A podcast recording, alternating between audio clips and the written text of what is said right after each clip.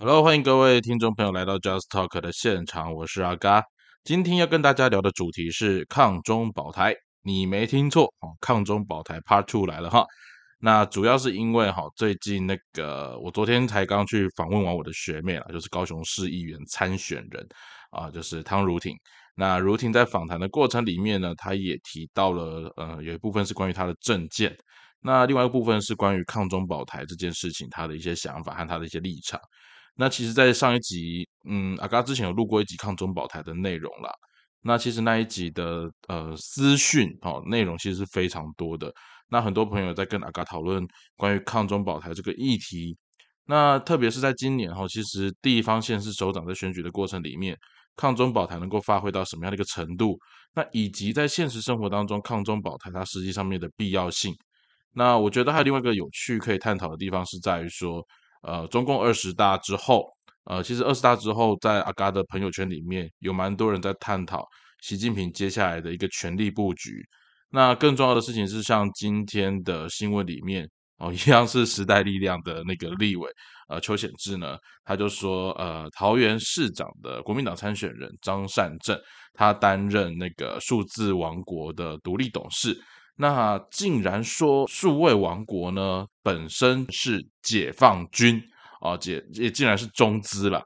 那这件事情那时候我看到的时候，我第一时间还没有做深入的了解。那今晚因为刚好我就听到一些呃有一些节目在分享数字王国的一些内容，我突然觉得这间公司英文名字很熟悉。结果后来回去查一下哈，那真的是呃还好啊，阿嘎有朋友。就在美国的这家公司里面工作，那我就今晚就私讯了他，也跟他讨论了一下。那他有说啦，他其实他们公司这两天都有收到台湾的媒体在做这样一个报道，他们公司里面大家都真的觉得，哇，我们立刻变成中国人民解放军，瞬间觉得以后去中国发展是不是非常容易哈？那他们会怎么会有这样的反应？就表示跟立委所想的真的有很大的不一样。那在选举的时候，抗中保台是不是每一个政党都可以拿出来喊一喊，那就可以变成自己的吸票机？又或者是抗中保台，它在背后到底有没有它实际上面在生活当中我们可以应用的部分？听起来有点硬哈，其实很简单。今晚我就跟你轻松聊这个话题，开场有点长，但是节目内容很精彩，我们准备开始喽。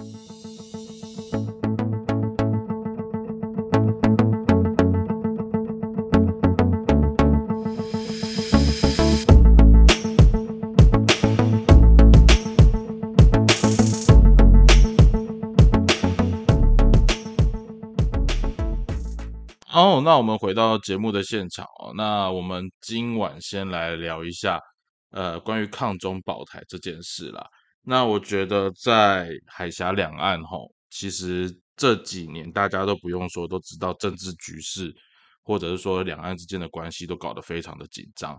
那这么紧张的状况之下，从上一次总统大选，蔡英文跟韩国瑜选完，那时候最大的一个感受叫做开始狂卖芒果干。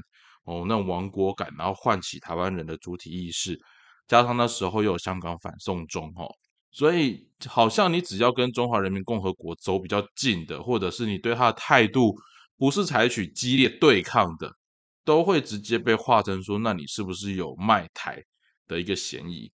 那我觉得在前面需要讲一句话，叫做卖台这件事，我我其实有点好奇，也有点纳闷，就是。当然，台湾是我们生长的地方。台湾，我是一个台湾人。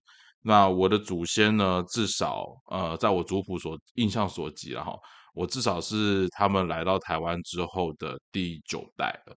那其实九代人在这块土地上面，你敢你会说我不是台湾台湾人吗？我还是个道道地地的台南人。OK，那在这个过程里面，嗯。我觉得一个最基本的 common sense 叫做，台湾今天在这块土地上面，很多人可以畅所欲言，是来自于它是在中华民国的这个底层架构底下。那不能否认的一件事情是，中华民国在现在我们能够享有这样的言论自由，它其实是在呃，你可以说从蒋经国。那个时候到李登辉，甚至是民进党早期的很多的前辈哦，那段时间他其实有很多政治复杂的角力因素。那你可以说他们之间的一个努力的成果，或者是局势的演变，让它成为呃今天我们可以享有言论自由的一个地方。那当然啦，现在我们说的言论自由，跟我们真正理想当中的言论自由，我觉得又走倒退了哈。那这是后话。可是，在那前提是中华民国这一个体制里面，本身就必须要有民主自由的 DNA。哦，我觉得这是一个必须讲在前面的一个逻辑。为什么？呃，在中华民国宪法里面，甚至是在建国纲要里面，我不晓得大家还记不记得这些内容了哈。那我们从基本最早的呃，从军政训政到宪政，我觉得这个过程当中，应该很多人都已经遗忘了。那我们也不否认，其实如果你从不同的角度去看，那时候蒋介石他为了要巩固政权。那他为了要保住中华民国，哦，他的采取的手段，我觉得是非常激烈的，啊，你可以说戒严令，甚至是采全部民主的方式。但我其实很常问，想问一句话，就是今天可以批评蒋介石，当然可以，可是我很好奇的是，如果你回到那个时候，你坐在他的位置上，你会采取什么样的一个政策？二二八事件是我最喜欢谈的一个内容，就是。大家觉得二二八事件死了很多台湾人，这是一个事实，但是没有人去讨论说二二八事件死了多少外省人。那另外一个更重要的角度是，二二八事件它有多少的成分本身是来自于台共想要颠覆中华民国，或者是我直接讲现实一点，他想要颠覆所谓的民主共和体制，而走向一个共产集权的一个体制。而所策动的一场活动，这件事情你可以从中共的文献当中，甚至那时候的台共的文献文章里面，你都找得到相关的资料。那今天很有趣的一件事情是，当你喊着抗中保台，当你说着我们不喜欢共产党，可是你在不断的帮当时的那些台共平反，只因为杀了他们的人是国民党。是你不喜欢的政敌，这里面就会本身存在一个很极端的矛盾。不要忘了，台共当时跟你现在所讨厌的中共，其实是扎扎实实的同路人。那很现实的一件事情叫做，你如果真的要说抗中，最抗中的人真的是蒋介石。啊，最讨厌中共的人，也的确就是蒋介石。这是一个，我觉得你可以对蒋介石有很多的评价，但这件事情，我想是所有人都无法否认的哈。那所以，呃，大家不喜欢中国共产党的制度，就是因为我们知道它就是一个集权的精英领导哦。even 他有很多的所谓他号称的自由派、民主派，但是都要跟着党走哦。甚至像我在大陆的时候，我还有看过。呃，像在那个我去那个哪里呀？那个地方叫做呃云南，对云南的时候，那时候很多的墙上还会写着那个唱个山歌给党听啊，或者是跟着党的路线走，然后以习近平同志为核心，巴拉巴拉有的没的。Anyway，它很显示出一个很现实的事情，就是它的集权主义的特色实在非常强烈。那我们生活在中华民国底下的人民。其实，我我觉得很现实的一件事哈。当我们在讲着抗中保台，我前面讲的台湾这件事，台湾它的本质是台湾岛，旁边有澎湖。可是各位，你知道中华民国现在统治的范围其实是有台湾省跟福建省吗？哦我最近跟身旁的朋友在聊说，你知道福建还有福建省政府就在金门吗？很多人意外说啊，有这个地方吗？有。有金门，而且它有福建省政府。这个福建省政府跟中华人民共和国所定义的福建省政府其实是不太一样的，不用讲不太一样，是完全不一样。那所以其实，在中华民国的现在统治的领土里面，台湾省跟福建省，还有我们六个直辖市，都是存在的一个现实。OK，那中华民国的治权的确不及。所谓的大陆地区，那至于这个框架要怎么解，大家两岸其实都有不能够接受的一个现实，就是我不能够承认你的现状，但是大家又必须在这个现状底下寻找共同对话的方式。那现在是蔡英文政府上台之后，他是选择连对话都不对话，因为抗中才能够保台嘛。那其实这个地方我很好奇的跟大家讨论一个很很很直接的一个现实：抗中保台，抗中保台，什么时候台湾成为中华民国唯一的代名词？这件事情是我很纳闷的，就是呃，如果你以中华民国现在治理的范围来讲，台湾岛、澎湖岛。金门岛跟马祖岛，最近金门那个金门大桥才刚开通吼，这四个主要的岛屿或岛群里面，的确台湾岛是最大的，那人数最多也在台湾上面。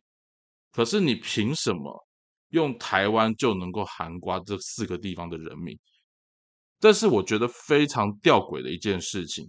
各位，如果你还记得当时的金门炮战、八二三炮战。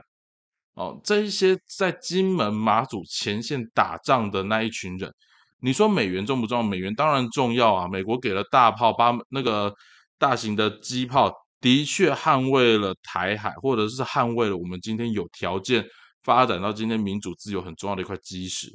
可是你不能否认的是，那前线死了多少老啊？在前线死了多少台湾人？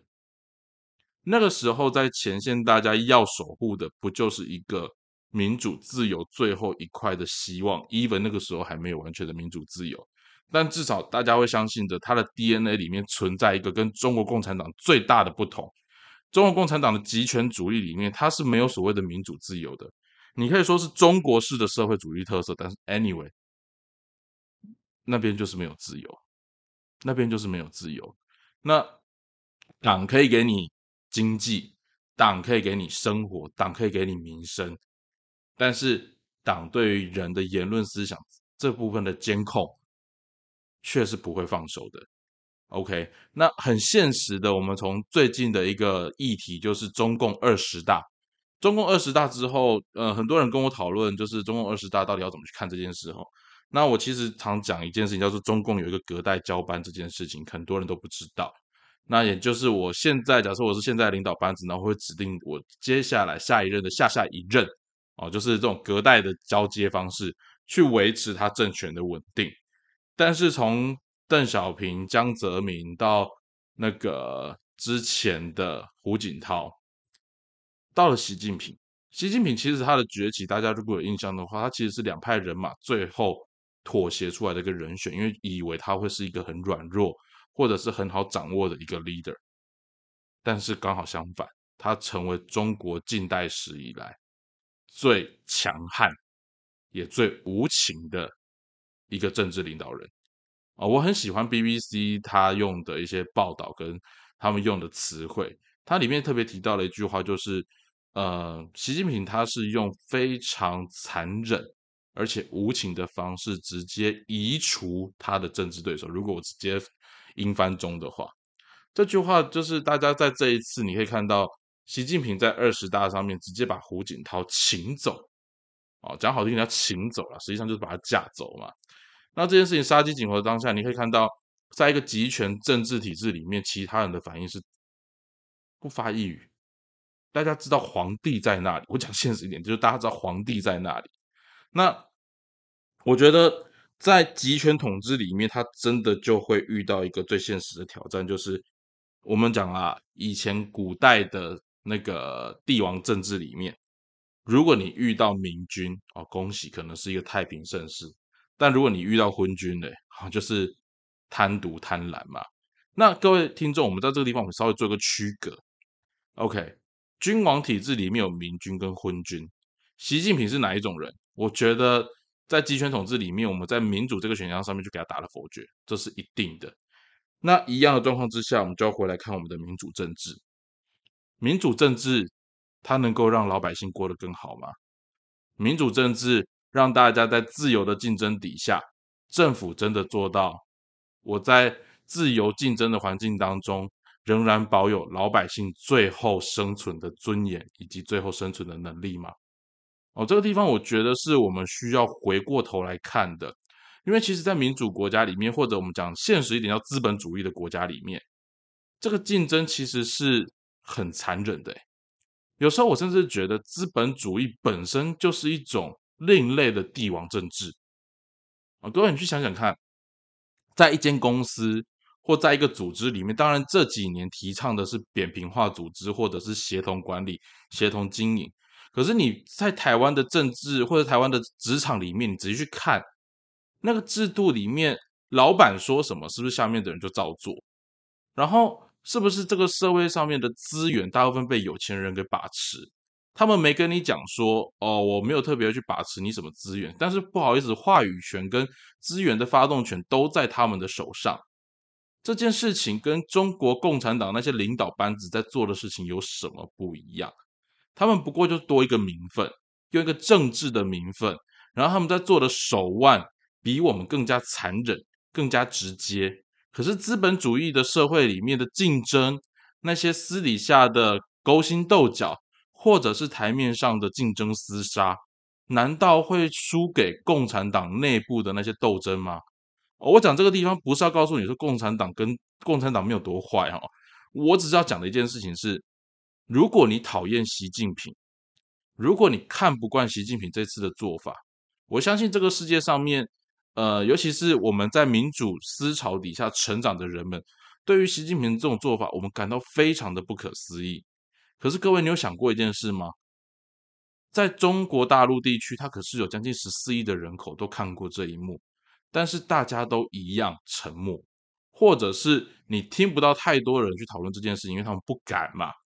他们的教育环境，他们的成长过程当中，民主的 DNA 就是没有在他们的细胞里面。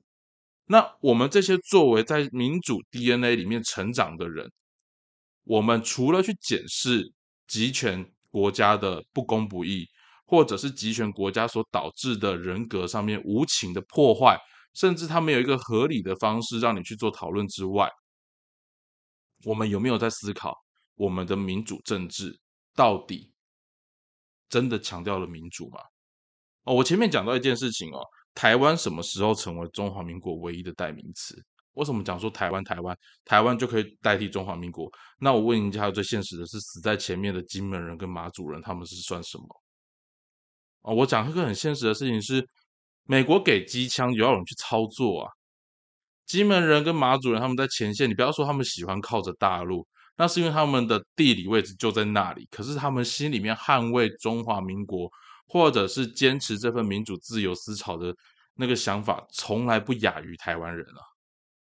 金门人、马祖人、澎湖人，他们对于自己的土地也是有一份热爱。可是各位，因为他们的岛比较小，所以你看我们的教材、我们的教科书、我们的新闻媒体在报道上面的时候，他们几乎你看不到。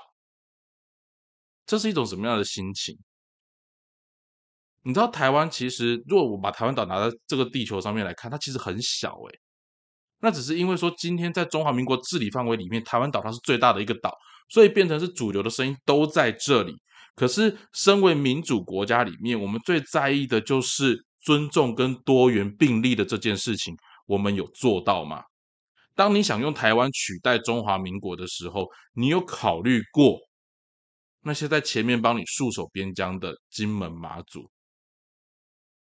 他们的前辈、他们的祖先，为了捍卫民主自由，结果最后在你在真正享受民主自由的果实的时候，你直接把他们忽略，甚至有人提出说就把他们还给大陆，这种很不负责任的言论都有。那我们再讲一个最近在台海中线，其实台海中线它本身是一个不存在的东西。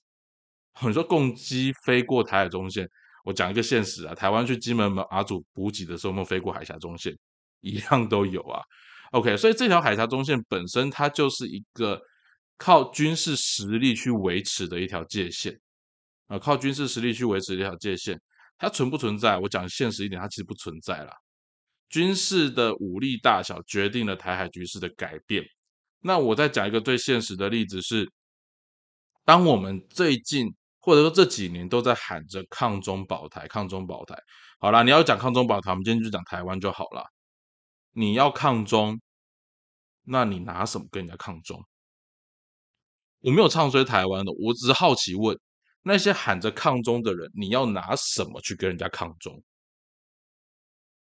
还是说抗中保台，它真的只是一个选举的口号呢？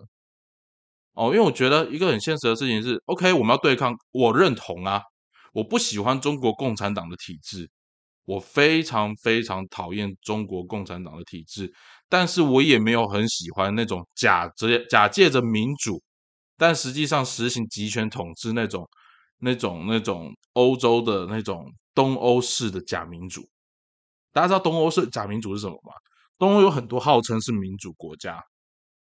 但是这些民主国家里面，都会用着民主体制，用着十八、十九世纪那种民主式的暴力，让他们的执政党去维持一种趋近于集权统治的一种政治手腕。这个也是现在正在发生的。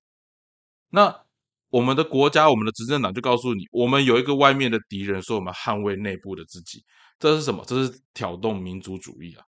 挑动民族主义，他要的就是一种什么？集权嘛，反正你只要跟我执政的阵营站在一起，那你就会是对的，你就是民主，你就站在话语权的上风，就站在话语权的前端。可是你做的事情全部都不是民主，这叫什么？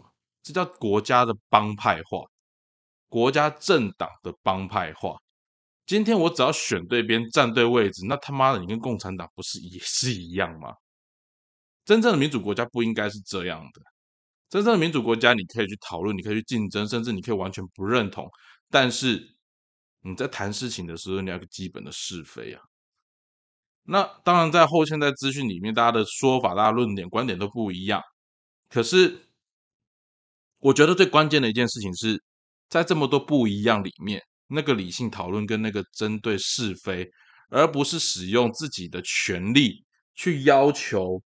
你下面的行政机关去做出一些违反行政中立的事情，这才是最根本的一个关键，不是吗？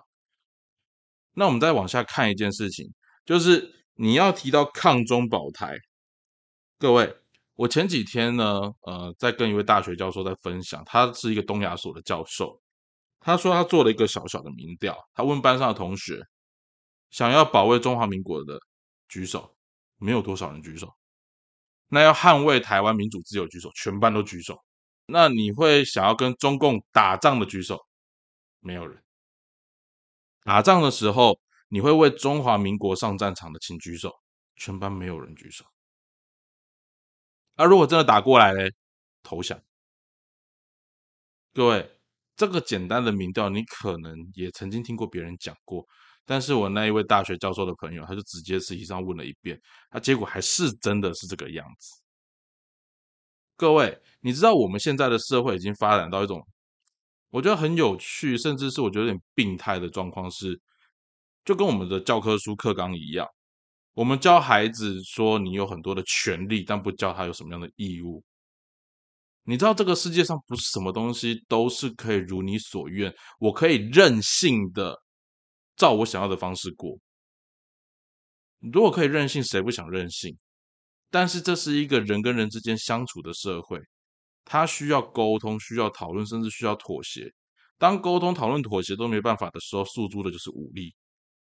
人类的本性就是如此。所以，如果你今天没有办法，没有办法提出一个更有效、更有利的一个相处模式，那你跟他讲说：“我就是不爽你，但是你要打我的时候。”我最后的选择就是，反正我投降。那那那你前面那边在坚持什么？好，我没有觉得你需要坚持，我没有觉得说你需要一开始就放弃。而我问的事情是你一开始就选择一条你明明知道不可为而为之的，就像台湾的电力规划一样。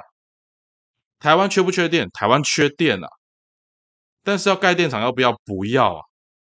啊，不盖电厂，那电不够的时候要不要涨价？也不要啊。哦，我们缺电，但我们不盖电厂，我们不涨电价。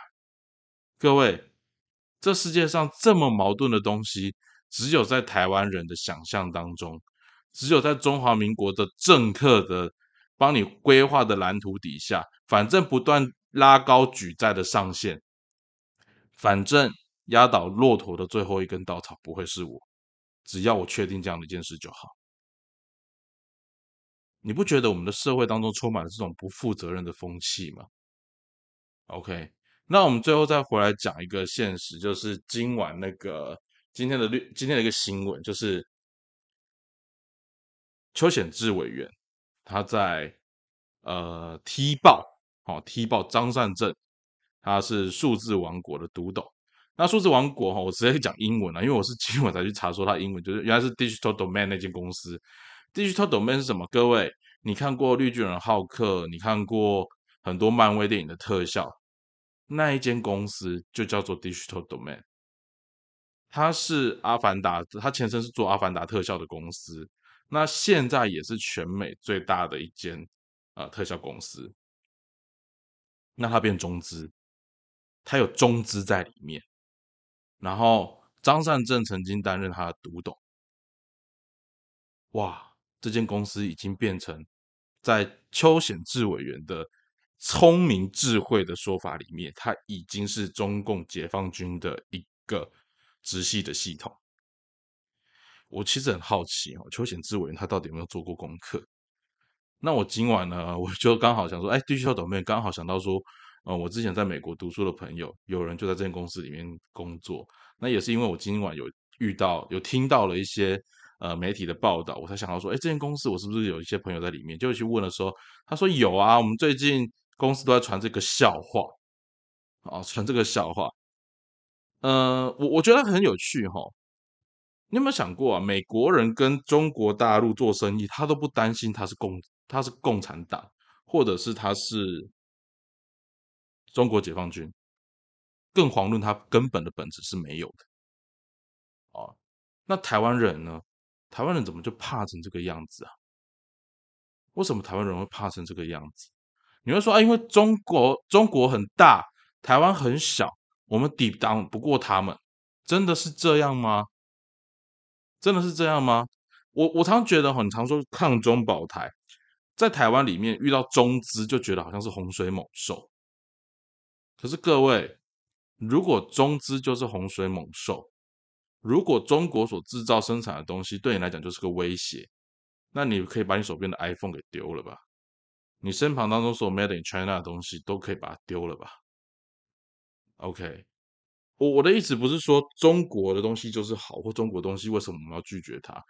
我的意思是，当你今天，当你今天，你的政治是用一种恐惧的诉求在告诉你中国很恐怖，中国很大，它随时会来打我们。对中国对我们来讲的确是有威胁。中华人民共和国对中华民国，它一直是一个敌对内战的状态，它还没有结束，这是一个现实。因为两岸没有签订任何的和平协议，说实在的，我们现在还是在一个准内战的状态。哦，准内战的状态。如果按照中华民国的架构底下，你不用跟我争论什么，我用中华民国架构跟你讲，它是一个准内战的状态。那凭什么你就要这么担心它？我觉得很有趣的一件事情，哈。在蒋介石的年代里面，大家还敢喊着反攻大陆，或者是用三民主义统治中国、三民主义统一中国。你会说那时候只是喊着壮胆而已啊？而且那时候老共的那个军事实力又还没起来。那现在老共军事实力起来了，我们怎么可能在反攻大陆？啊，我们怎么可能在用三民主义统一中国？OK，那你既然都知道老共的实力起来了。那你还要选择用对抗的方式来面对他吗？我觉得跟这样的邻居哈，我们讲邻居啦，跟这样的邻居哈，你在跟他相处的过程里面，有没有特别需要提防的地方？一定有，尤其是我们不能够否认一件事情，他是一直觊觎我们的土地，他一直觊觎这块领土，这是他的野心，我们都知道。可是，在跟他相处的过程里面，你选了一条直接跟他硬刚的一条路，你觉得你杠得赢他吗？那最近这个论调又出现了另外一个很有趣的地方，是中国大陆不敢打台湾呐。哦，中华人民共和国不敢打中华民国，真的是这样吗？战争的事情没有说什么绝对不敢或绝对敢或不敢的。哦，我觉得这个东西你充其量你把选举的事情拉起来看。这个的本质，没有人在讨论说，如果我知道我要跟中华人民共和国这样的人在隔壁当朋友，或者是当邻居啦，哦，那你要至少你要知道说抗中保台你的具体作为是什么嘛？你要切断跟他所有的关联吗？你要切断所有有中资的内容吗？高端都做不到了啦，我讲现实的，高端都做不到。为什么高端会被反咬？不是因为他真的跟了一家中资的公司合作，而是在于你民进党政府一直把中资讲的多恐怖，结果他妈的你最后是跟中资在做合作。我觉得，当我们今天回过头来看一个政治上面的现实，你冷静下来看的时候，你会知道，中资在这个世界上面它就是存在。再来，中华人民共和国，你讨厌的是共产党，对吧？那他的人民呢？他的人民真的那么十恶不赦吗？我举例来讲，大家多少都有在大陆的朋友，或者是你有认识大陆的。呃，一些你至少看过大陆一些影剧作品吧，大陆所产出的东西，你至少也都在享受吧。OK，那以前我就觉得一个很有趣的事情哦，我们常说论军事实力，我们是绝对打不赢中国大陆的，这从那个每年的军事预算上面我们也看得出来。可是，那你就没有想过说，如果我们的民主是这么自以为好的？我们真的觉得我们的民主制度是比共产的集权制度更好的那套制度，你为什么不会利用这个优势，让对岸的人民自动自发的去改变呢？你会说他们被奴役久，他们被封闭久了？各位，清朝之前，中国经历了两千多年的帝王时期，两千多年的帝皇时期，秦始皇在西元前二二一年建立了秦帝国。然后在一九一一年武昌起义，一九一二年中华民国元年，将近快两千年的时间，中国人民都有可能为了民主爆发一次举世闻名的革命。那你觉得在资讯爆炸的年代里面，中华人民共和国的民众他会没有办法接触到台湾的资讯吗？或接触到中华民国的资讯吗？我觉得不可能。绝对不可能，只是中华民国现在把民主政治玩到了什么样子？我们的民主政治真的能够照顾好最基本的人民的生活吗？三民主义的民有、民治、民享，你会说这好像是孙中山的理念，可是我跟你讲，一个民主国家最基本的不就也是如此吗？民有、民治、民享，现在人民。自己能够活下去吗？为什么政治人物每次选举都问你，你的生活过得比较好吗？一个民主国家最基本的就是照顾人民的生活。如果你民主国家你连照顾人民的生活你都做得比共产党还要烂，那我只能说你这个民主国家真的很丢脸，真的很丢脸。如果你把共产党，你觉得共产党是一个很有问题的体制？那民主国家的骄傲又应该在哪里？民主国家的骄傲、民主国家的荣耀又在哪里？难道今天中华民国的国民，难道今天我们自诩强大的台湾人，没有办法把民主这块招牌，让这个世界上面很多的人，不是靠着那些政治的手段？而是在于这块土地上面自然而然发挥民主的圣光，让人民感觉到我在这块土地上面我有荣耀，我充满了希望，我充满了期待。就像李国鼎、孙运璇他们在当行政院长的时候，那一种大家对未来充满了期待的感觉，这块土地上面曾经有。那为什么在真正享受我们所谓的民主自由之后，这些光景、这些荣耀却不在了呢？我们的民主到底怎么了？我们都不喜欢共产党，我们也不喜欢集权统治，我们想要的是自由的呼吸。可是现在的政府真的给我们自由的呼吸，还是成把我们的国家变成一个大型的政客分赃所？我觉得在谈抗中保台这件事情背后，有一个很最不堪入目的现实，就是当抗中保台一旦变为一个口号，我先不用讲中华人民共和国要不要打过来这件事。光这个口号，然后让政客持续取得他们的利益，这个国家自己就玩完了。哦，这个国家自己就玩完了。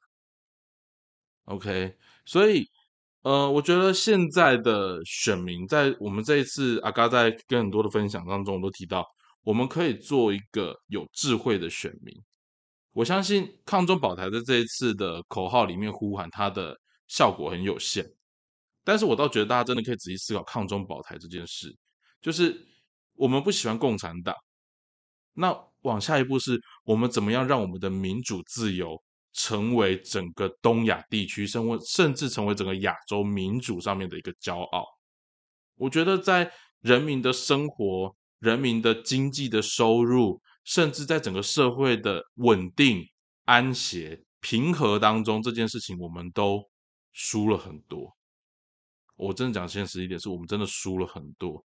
我们比以前的自己，比以前这块岛上的稳定又落差了更多的时候，我们的政治是不是该真的仔细冷静下来，好好思考？我们现在所说的民主，真的是我们当初想要的那个民主吗？还是多少人假着民主的旗号，在行他们分赃政治，在行他们集权统治的一个事实呢？哦，那我觉得抗中保台，它曾经让让大家耳熟能详。那我觉得经历过几次的选举的洗礼，这个神话哦，或者是它背后的真实，会一步一步的被揭露开来。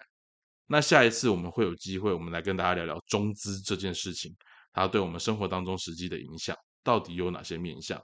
那以上就是今天 Just Talk 的分享。那欢迎你有任何的意见，在这个节目底下跟阿嘎做交流。那我们就下次再见喽，拜拜。